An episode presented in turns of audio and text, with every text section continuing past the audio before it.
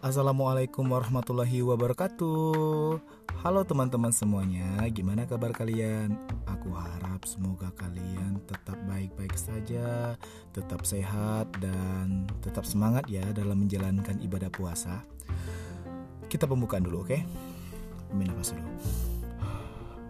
Selamat datang di kegabutan dan kebacotan ala Krishna Purbaya. aduh, aduh. Oke, teman-teman, hari ini adalah hari Sabtu, tepatnya pada tanggal 2 Mei tahun 2020. Benar, hari ini adalah Hari Pendidikan Nasional. Prok prok prok prok, tepuk tangan dulu. Prok prok prok prok, prok gitu. Pakai acara prok prok segala. By the way, selamat Hari Pendidikan Nasional untuk seluruh masyarakat Indonesia dari ufuk timur hingga ke ufuk ujung barat. Ufuk apa ujung ya? Pokoknya itulah. Kalau kalian ingat lagu itu berarti masa kecil kalian sangatlah bahagia. Eh ya, penuh dengan cerita, eh ya, penuh dengan drama. Wah. By the way, teman-teman, hari ini aku mau ngebacot lagi nih. Aku mau ngebacot tentang hal yang berhubungan dengan pendidikan, yaitu pengalaman aku. Jadi, teman-teman, aku mau bercerita pengalaman aku selama aku berada di Filipina 28 hari. Penasaran? Kuy, pantau. Lanjut. Jadi teman-teman, aku itu kan mahasiswa pendidikan bahasa Inggris dan di dan fakultas kami itu sistemnya ada magang atau internship. Jadi magang itu ada program magang. Iya benar, ada program magang, tapi program magangnya itu program magang di luar negeri yang berada di lingkungan ASEAN. Dan singkat cerita pada bulan September kemarin aku ngajar di sana dan sebelumnya di bulan Februari itu pembukaan programnya gitu pembukaan program. Jadi Seameo nama organisasinya aku nggak tahu singkatannya apa jadi aku lupa. Pokoknya Seameo gitu. Jadi Seameo mengadakan program si teacher lagi di batch 8 atau kloter yang ke-8 dan kalau nggak salah kemarin pendaftarnya itu ada 150 orang di Fakultas Keguruan dan Ilmu Pendidikan dari seluruh jurusan. Dan alhamdulillah Kemarin dipilih 12 orang termasuk aku, tapi aku kemarin itu sebagai cadangan. Karena apa? Karena sebenarnya aku tuh nggak lulus teman-teman. Aku itu masih dijadikan cadangan. Namun karena memang rezeki ya, alhamdulillahnya teman-teman ada salah satu teman aku yang lolos di program yang lain yang memiliki kegiatan yang sama. Jadi naiklah nama aku. Wah, bukan naik gunung atau naik pohon ya, tapi naik nama aku. Singkat cerita, ada beberapa proses, yaitu proses wawancara dari pihak fakultas dan pihak universitas yang bekerja sama dengan MOU Fakultas Keguruan dan Ilmu Pendidikan Universitas Bengkulu. Terus alhamdulillah aku dapat penentuan atau ditempatkan di University of Santo Thomas. Itu seleksi dulu dong. Seleksi di bulan Juli, alhamdulillahnya aku lolos teman-teman. Dari empat orang yang dipilih untuk ikut wawancara ke sana, aku alhamdulillah dua di antaranya lolos gitu. Aku sama Kartelia Ria, Ria Yuningsi gitu. Sebenarnya aku pernah bilang sama Ria Yuningsi uh, kok Ria Yuningsi kayak ini ya aneh namanya ya? Uh, si Karti aku ngomongnya Karti ya. Di kalau misalnya kita satu universitas alangkah seru nyoda gitu. Uh, arti apa artinya kayak aku pengen banget gitu satu universitas universitas dengan dia. Dan alhamdulillah terkabulkan gitu teman-teman lolos singkat cerita mulai dari persiapan mulai dari kayak ngurus paspor ngurus asuransi dan segala macam mempersiapkan biaya. Oh ya untuk biayanya kalau biaya aku sendiri jangan kaget ya. Walaupun kita diberikan bantuan dari pihak fakultas keguruan dan ilmu pendidikan um, tidak menutup kemungkinan aku juga butuh biaya untuk diri aku sendiri. Jadi teman-teman aku mempersiapkan uang sekitar 6 jutaan gitu alhamdulillahnya dan masih diberikan rezeki dari Allah untuk mendapatkan uang sebanyak itu gitu. nggak ada yang nyangka kan kita nggak tahu rezeki teman-teman. Dan aku mempersiapkan diri selama beberapa bulan menuju bulan September dan tepatnya pada tanggal 31 Agustus aku berangkat dari Jakarta. Dari Bengkulu ke Jakarta dulu. Bengkulu ke Jakarta. Kalian tahu teman-teman aku tuh nggak pernah ke Jakarta sama sekali. Jadi kayak aku bingung mau nginap di mana? Terus aku kayak apa-apa aja. Aku kan nggak tahu daerah Jakarta. Pernah terpikirkan untuk tidur di bandara gitu kan. Karena ya tanggung cuma satu hari doang gitu. Berangkat cuma berangkat jam 6.10 pada saat itu. Dari Jakarta ke Singapura Singapura ke Manila gitu kan. Tapi aku minta saran sama teman-teman. Apa? Bukan saran bukan saran sih kayak nanya kalian nginep gak sih ke tanggal satu tuh? Ada yang tanggal ada yang berangkat tanggal 31 nggak? Jadi gitu karena bukan aku sama Kartelia aja yang berangkat ke University of Santo Tomas Manila Philippines. Ada sekitar 10 orang 10 orang yang memiliki apa yang sama dengan kami gitu. Jadi aku tanya sama salah satu teman aku. Dan mereka bilang tanggal 31 aja kita nginep kita nginep di hotel. Hotel apa apa penginapan gitu. Kita nginep di hotel penginapan terus kita nginep bareng gitu berangkat sebarang gitu berangkatlah aku menuju tempat penginapan tersebut. Aku sendiri kan? Dan singkat ceritanya berangkatlah itu. Kalian bayangkan teman-teman hal yang sangat luar biasa. Aku bisa menginjakkan kaki di luar negeri. Itu sudah sangat bangga banget gitu. Aduh gimana ya? Seru banget karena memang itu udah impian aku dari dulu gitu teman-teman. Udah kayak apa ya harapan terbesar aku gitu akhirnya tercapai di tahun 2019 dan pada saat itu aku transit kan di Singapura transit di Singapura dan aku lihat keadaan bandara Changi itu ya Changi ya kalau nggak salah ya namanya ya bandara yang terbesar itu oh my god. Udah kayak ya Allah bagus banget. Ini kok eskalatornya berjalan sendiri kok jalannya datar? Biasanya jalannya naik ke atas gitu kan atas ke bawah gitu kan teman-teman. Jadi ada cerita lucu di sini. Aku kan nggak ngerti kan gimana cara minum yang itu loh yang untuk minum itu yang kayak pancuran itu. Aku perhatikan lah orang-orang gitu kan ini gimana ya cara minumnya? Orang ngangok gitu ngangak ngangak tuh buka mulutnya kan buka mulut dekat pancuran tersebut. Aku cobalah kan teman-teman coba buka mulut kok nggak keluar keluar airnya itu kan? Bingung aku loh ini gimana? Itu kan. Lama banget loh aku sekitaran satu menitan kan. Teman-teman aku pada ngakak semua lihat gaya aku gitu. Sambil kepala menadangkan kepala membuka mulut kok nggak keluar keluar aku pikir ada pencetan ada pencet pencetannya teman-teman. Ternyata nggak ada itu otomatis kan? Terus aku bingung ini gimana ya? Terus uh, karena aku capek ngang ngangak terus kayak orang bodoh udah aku mundur lagi kan? Aku perhatikan lagi teman-teman. Perhatikan lagi orang-orang tuh. Oh pakai botol. Udah aku siapkan aku ambil botol aku taruh kan di di tempat itu. Nggak keluar juga gitu. Loh ini gimana? Oh, aku udah nelan ludah dari tadi udah haus banget gitu kan? Karena udah makan tuh pada saat itu dan anehnya teman aku sekali lang sekali nempel langsung brek keluar airnya. Dan aku nggak loh kok bisa ya? Ah ini mau main-main sama aku tuh. Itu teman-teman itu pengalaman terlucu yang pernah aku alami gitu. Sampai pun sekarang aku kagak ngerti gimana cara main yang air itu air untuk minum itu min untuk minum itu aneh sih. Aku bingung aneh karena memang nggak pernah nemui di situ. Ya aku juga orang wong deso kan. Jadi kayak oh my god ini adalah harta baru gitu. Terus ke imigrasi gitu kan. Apa nyeken nyeken itu loh. Apa sih yang namanya? Aku lupa sih kalau misalnya kita mau masuk bandara ada tempat scan scannya itu kan. Ini apaan ini kan?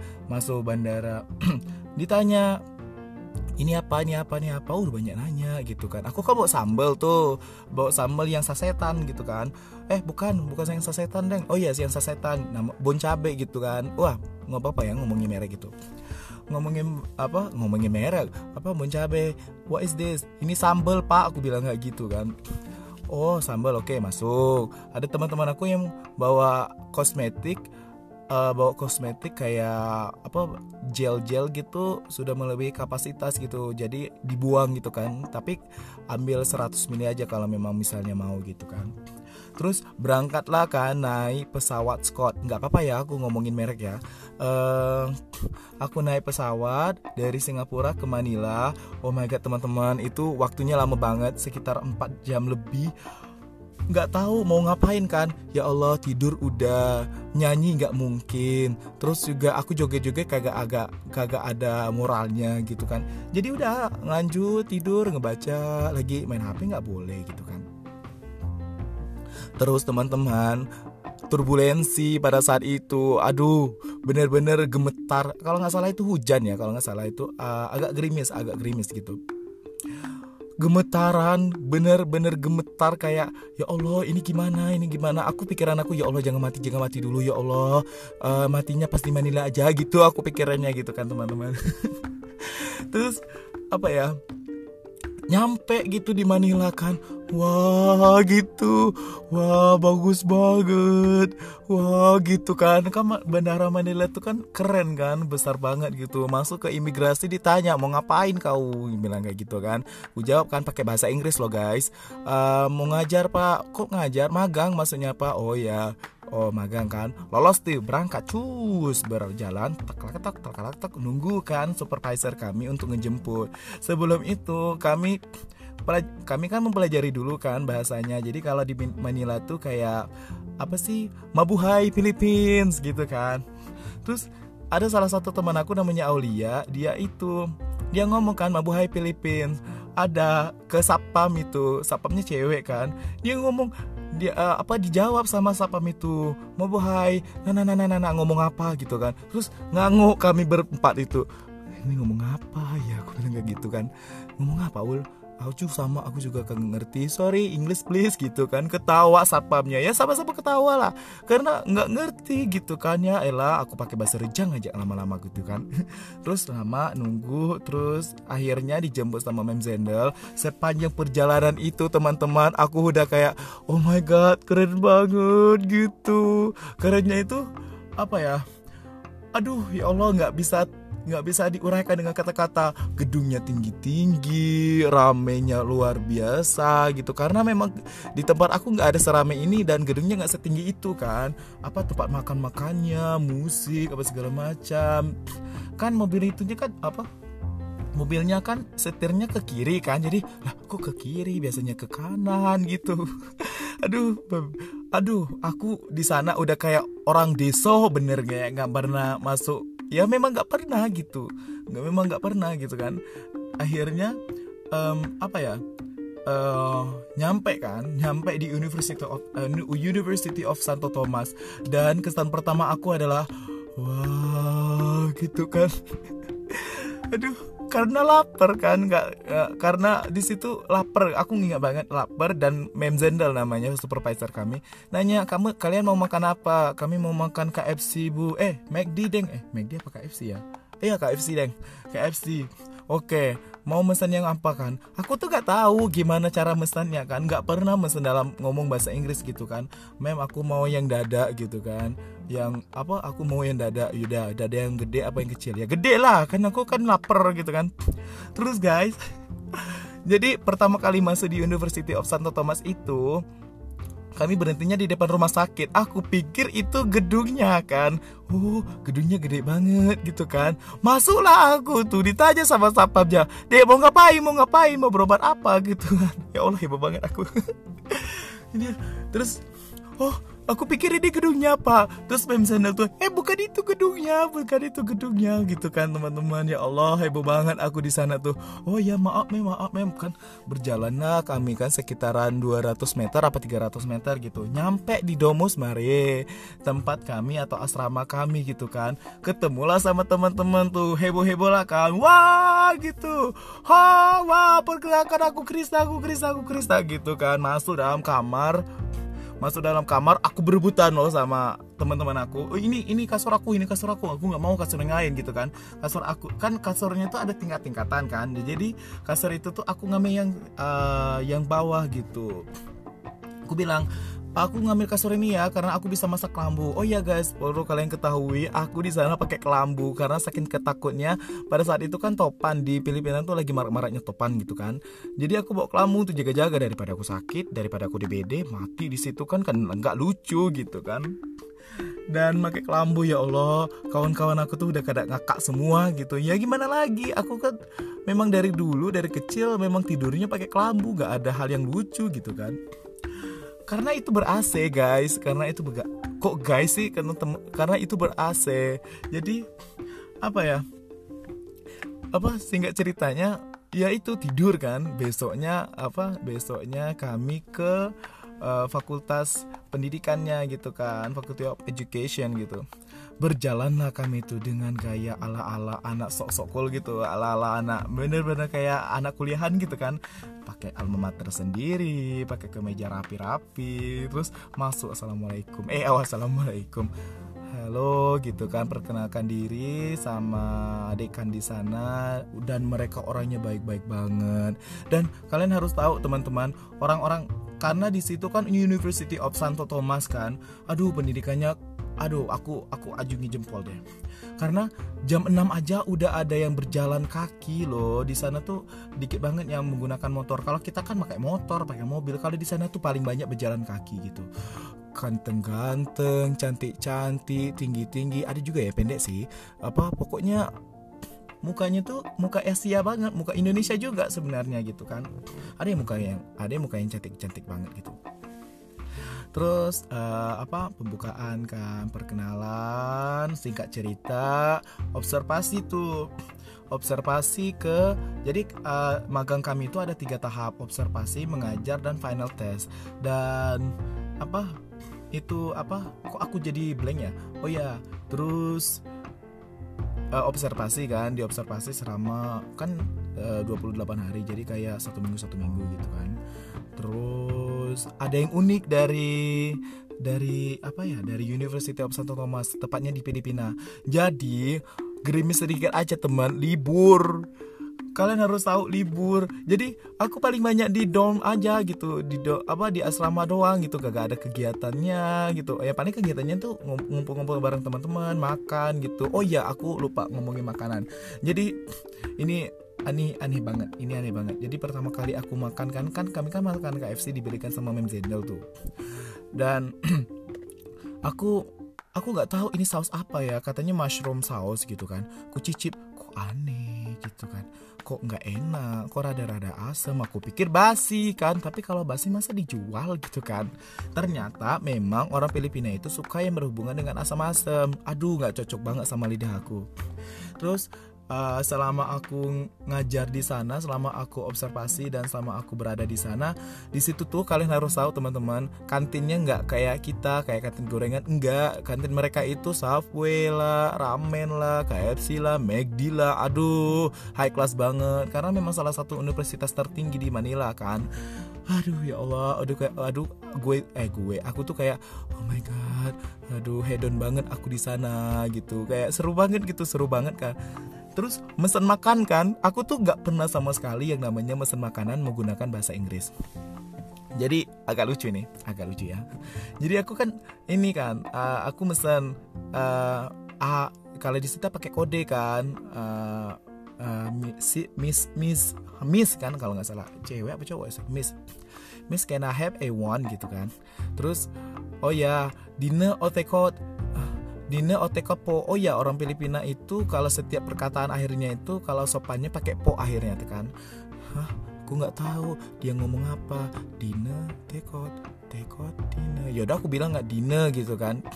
Dine dinamis gitu. Udah kan aku tuh niatnya mau ngebungkus tapi ternyata makan di situ artinya tekot itu bawa pulang uh, Dine itu makan di situ. Kawan aku udah pada bungkus semua kan aku sendiri yang ya Allah gimana ini? Kan minta lagi kan sama tukang tukang uh, KFC itu Miss tolong bungkuskan lagi dong. Oh ya nggak apa-apa nggak jadi makan di sini yang dengan alasan yang berbi apa yang alasannya begitu.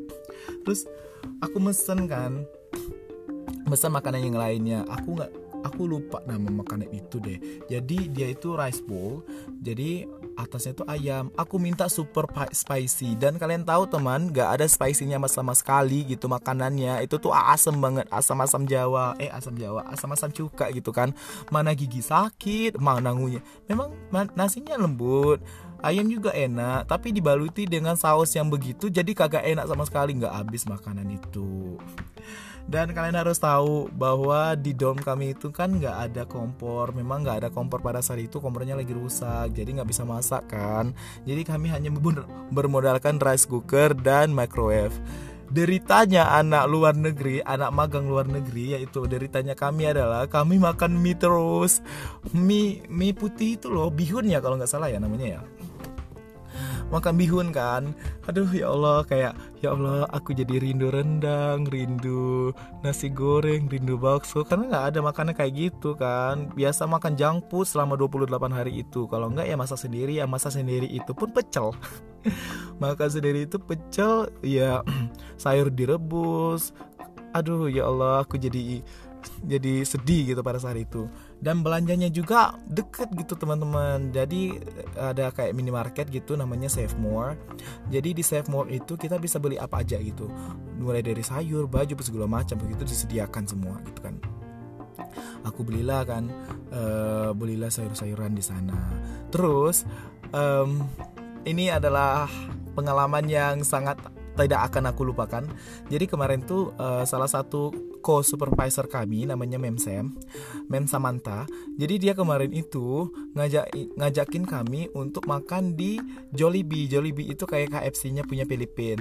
Terus dia mesan lah kan spaghetti itu. Aku ingat banget kata senior aku yang sebelumnya katanya spaghetti di sana itu babi atau pork bacon kan gitu. Karena aku kada rada kayak yakin gitu kan dikasihlah sama kami tuh.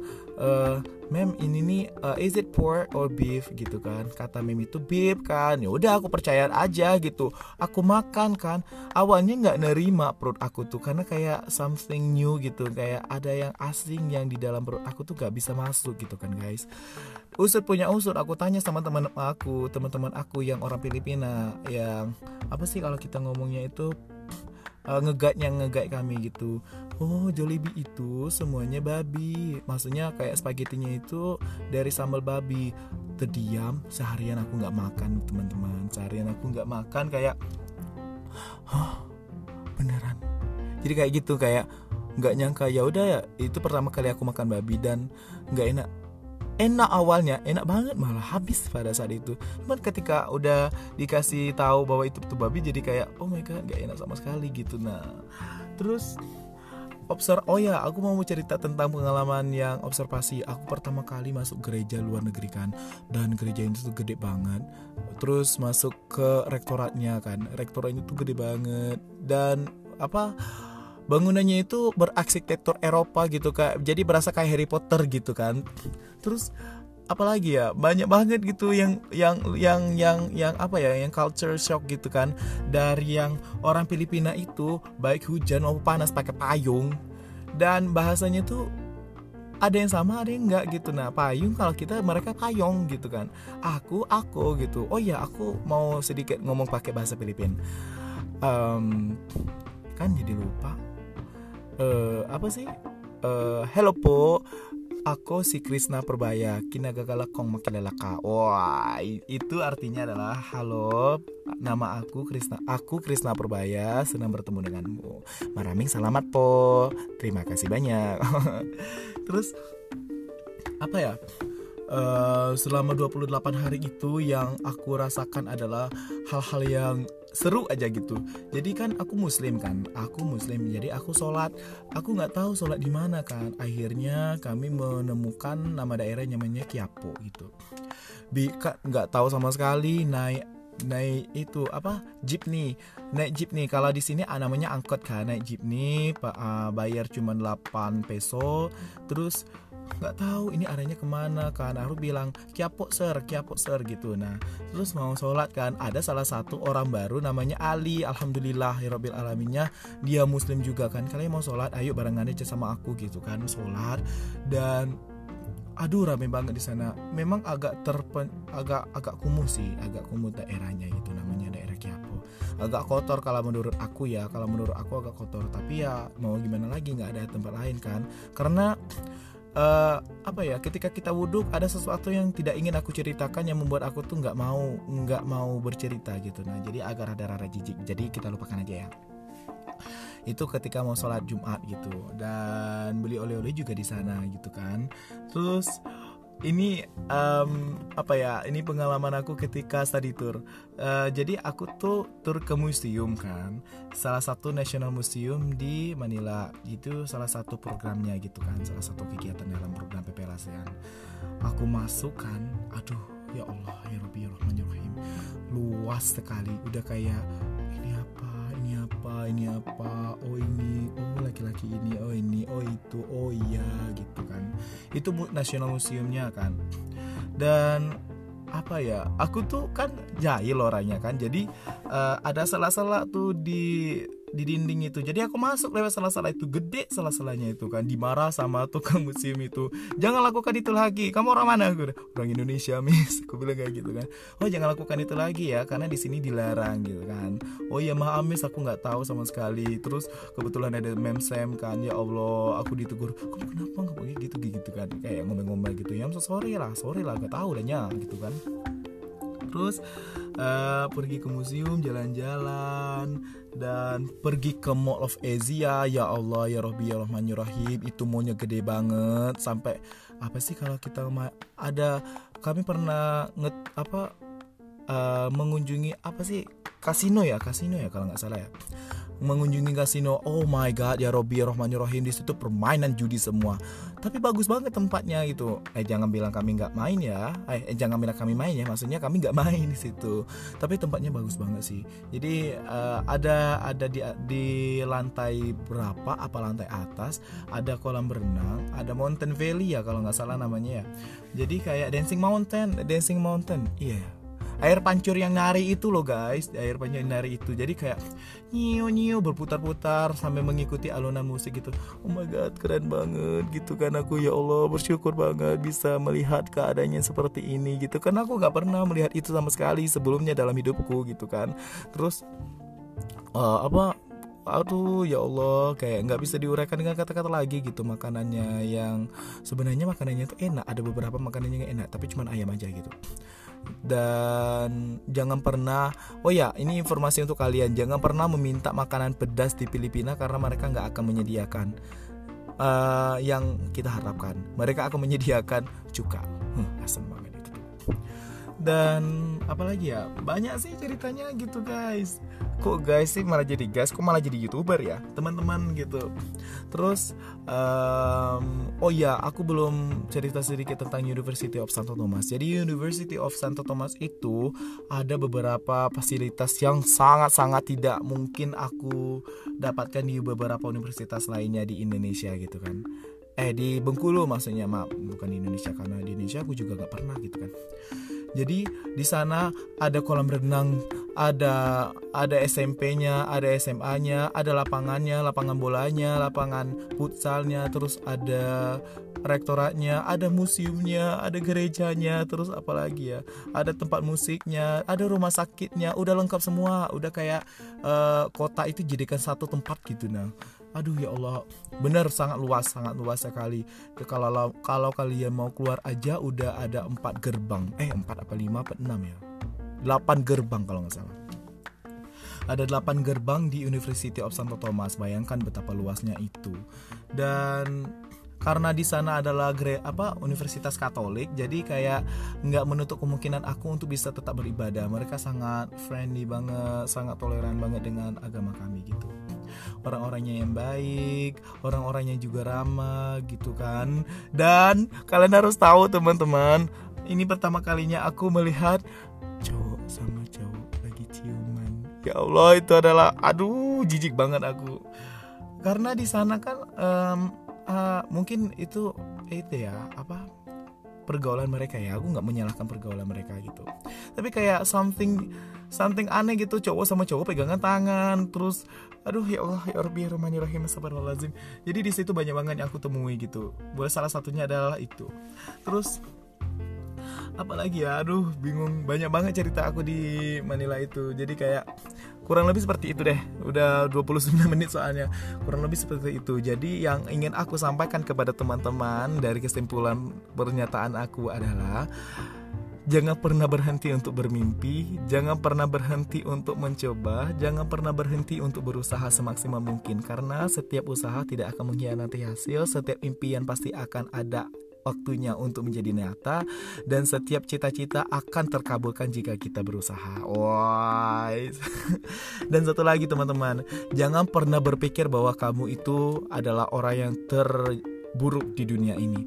Kalian jadikan diri kalian adalah yang terhebat untuk diri kalian sendiri. Taklukkan duniamu sendiri baru kamu bisa taklukkan dunia orang lain dan dunia luar karena apa ya dari pengalaman itu aku menyimpulkan bahwa apa yang aku rasakan apa yang aku dapatkan apa yang aku alami itu adalah sebuah anugerah terbesar yang Tuhan berikan kepadaku.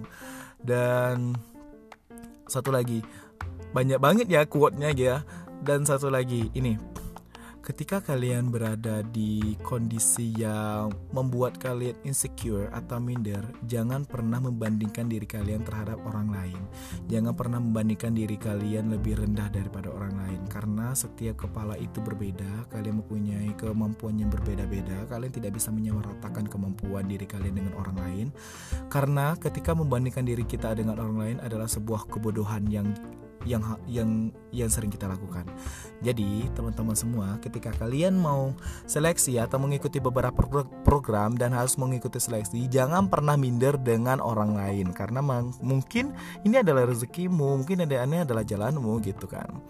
Dan jangan pernah berpikir bahwa orang yang pintar itu akan selalu hebat. Tidak, tapi orang yang mau akan selalu maju mulai dari sekarang tetap semangat ya teman-teman. Semoga um, impian aku kalian bisa uh, keluar negeri semua. Doakan aku juga bisa keluar negeri lagi gitu ya. Mari kita bersama-sama berjuang di jalan kita sendiri. Kita sama-sama tunjukkan pada dunia bahwa kita sudah menaklukkan dunia kita sendiri oke? Okay? dan ini sudah 31 menit. Oh, lama banget ya. By the way mungkin udah itu aja ya kayaknya ya. Kisah seru aku dan pengalaman aku di Manila dan University of Santo Thomas. Aku Krisna Purbaya dan bye bye. Assalamualaikum warahmatullahi wabarakatuh. Selesai sudah kegabutan dan kebacotan ala Krisna Purbaya. Jeng jeng jeng.